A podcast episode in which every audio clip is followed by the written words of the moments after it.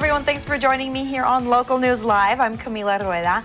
I have a live report that I want to share with you, a live interview that I did just earlier today about No Menthol Sunday. That's actually coming up this Sunday. It's um, the second Sunday of every May. This is going to be the eighth year of it. We're talking to Delmonte Jefferson. He's the executive director of the Center for Black Health and Equity. So, a really big advocate, and they are sponsoring this movement. I want to tell you a little bit more about it and teach you what you can do to participate as well. So, here is the interview. Let me play it for you. We're joined by Delmonte Jefferson, Executive Director of the Center for Black Health and Equity. Delmonte, how are you? Thank you for joining us. Thank you for having me. I'm fine. Thank you. My pleasure. Now, in just a couple of days, the center is sponsoring No Menthol Sunday. That's coming up on the 15th. So just tell us what exactly is No Menthol Sunday? No Menthol Sunday is a national day of observance led by the Center for Black Health and Equity. Um, this started back in 2015, so this will be our eighth year doing No Menthol Sunday. And what it is is an opportunity to engage faith leaders in conversations about tobacco and menthol and cessation and what we can do as congregations in order to combat this, this ill that's been plaguing our communities. Now, the beauty of um, No Menthol Sunday, it was started by a group of pastors. We had a faith-based conference and we brought some pastors together and, and our question that we posed to them after sharing with them the harms that were caused, we gave them the stats on African Americans dying from smoking and the whole gamut of what was going on. Our question was, what can we do about it? And what they said was, well, we could all talk from the pulpit on the same Sunday about this topic. And so we said, that is a fabulous idea. And we said, we'll give you the talking points. And so we developed the first toolkit. We put a toolkit together, some talking points, some potential sermon topics, what they could use and what they could say, and scriptures that they could quote. We packaged it all for them. We didn't write the sermon because we know that each congregation is different and a pastor might know what's going to resonate with his congregation, but we gave them all the talking points. And so the first No Menthol Sunday, there were about 12 churches or so, or 12 states that participated in with some multiple churches per state. But like last year, there were upwards of 37 states that participated. There were two countries overseas that also participated. So it has grown and it has expanded. And so we're really looking forward to this No Menthol Sunday coming up. Wow. So it just continues to grow. Lots and lots of people involved. Not long ago, the FDA said they're working on a couple of rules to remove menthol and flavored cigarettes from the market completely. So, would you say that this year, No Menthol Sunday is even more important?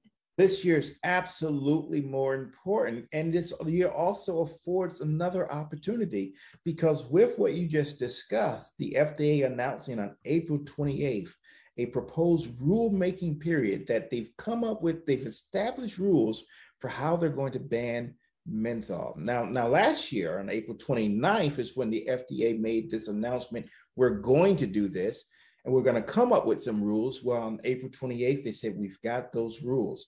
And so now there's a public comment period, which means that anyone can put it comments in to the FDA and say, this is why you should or should not ban mentholated tobacco products. So, what a wonderful opportunity for churches now to be engaged in this, writing comments together as a congregation saying, we want menthol banned for this reason, for that reason, because my aunt died, because my uncle died, because there's billboards all in our communities.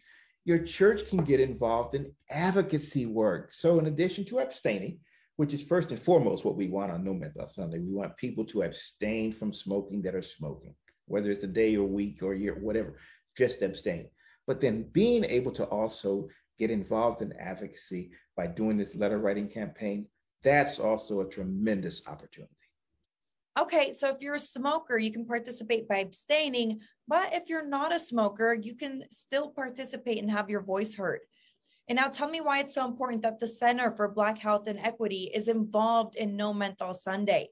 Let's talk about the racial disparities within tobacco and how it specifically targets Black Americans.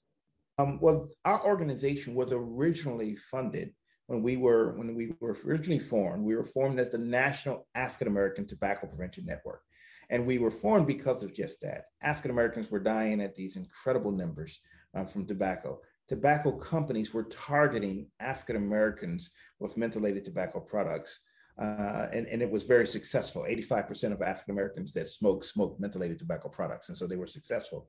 And so you have this national tobacco control movement, but you didn't have African Americans involved in the movement. They weren't at the table. So policies were being passed, but we weren't getting the voices of the people most impacted by those policies. This is why we were created. And this is what we've been doing. We've been building the capacity of African American communities and African American organizations and coalitions to know what the issue is, to know how the industry has targeted them, and to know what they can do about it. These communities, our communities, are assets. And so all we're trying to do is unleash that asset's power. And now, thinking of the future of tobacco and the hopes of removing menthol from the market, how do you think it will impact future generations?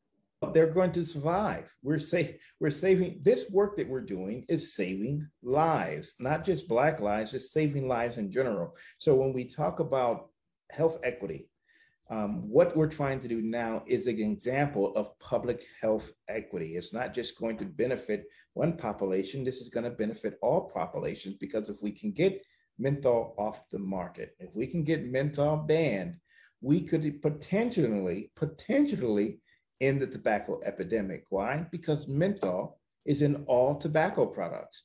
It may not be at the level to where it's a characterizing flavor like Newports or anything like that, but menthol is there to mask the harshness of smoking. And so if we could remove the menthol and cripple the industry, we could save lives by finally being able to have this, this public health victory by taking this deadly preventable product off the market. Delmonte, with the FDA's history, how long do you think the rulemaking process will take? And then how long until they actually implement them? In order to implement them, we could be having, uh, like I told you, that this Sunday is the eighth no menthol Sunday. It could probably be the 20th no menthol Sunday before something actually happens. Because, yes, we've got the rulemaking period now, but the industry's playbook is to litigate, litigate, and then after they finish, litigate some more there are going to be all these lawsuits that they're going to propose against the FDA saying that this is not fair and that's not fair. And they're going to go to court and they're going to go to court for several years. And so, yes, we're not crossing our fingers and waiting for this, um, by the way. What we have to continue doing is what we've been doing, and that's advocating for the ban of the sale of menthol products community by community, city by city, state by state. And so that's been effective since Chicago first banned the sale of mentholated tobacco products within a 500 foot buffer zone of public schools back in 2013, we've had numerous, well over 160 plus different regulations in different cities banning menthol. And we've had several states, California and Massachusetts, that have banned it statewide. That's what we have to continue doing, working on banning the sale of menthol not waiting for this thing to happen and to actually hit the streets because that could take a while. Okay, so take action instead of waiting, especially this Sunday, right? And now for everyone watching, how can they take action? How can they participate?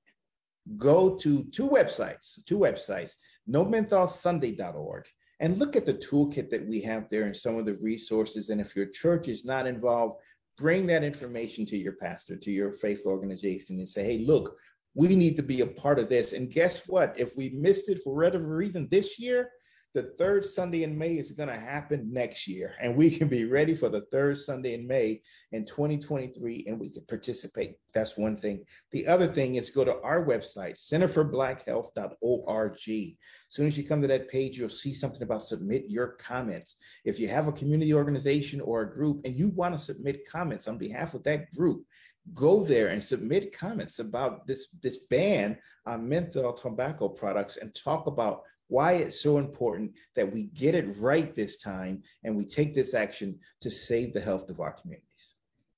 All right, Delmonte Jefferson, Executive Director of the Center for Black Health and Equity. Delmonte, thank you so much for joining us. And thank you for having me. Goodbye. All right, thank you again to Delmonte for that interview and giving us some more information on No Menthol Sunday. Again, happening this Sunday, the 15th. And like he said, for more information, you can always go to the websites either nomentholsunday.org or centerforblackhealth.org as well.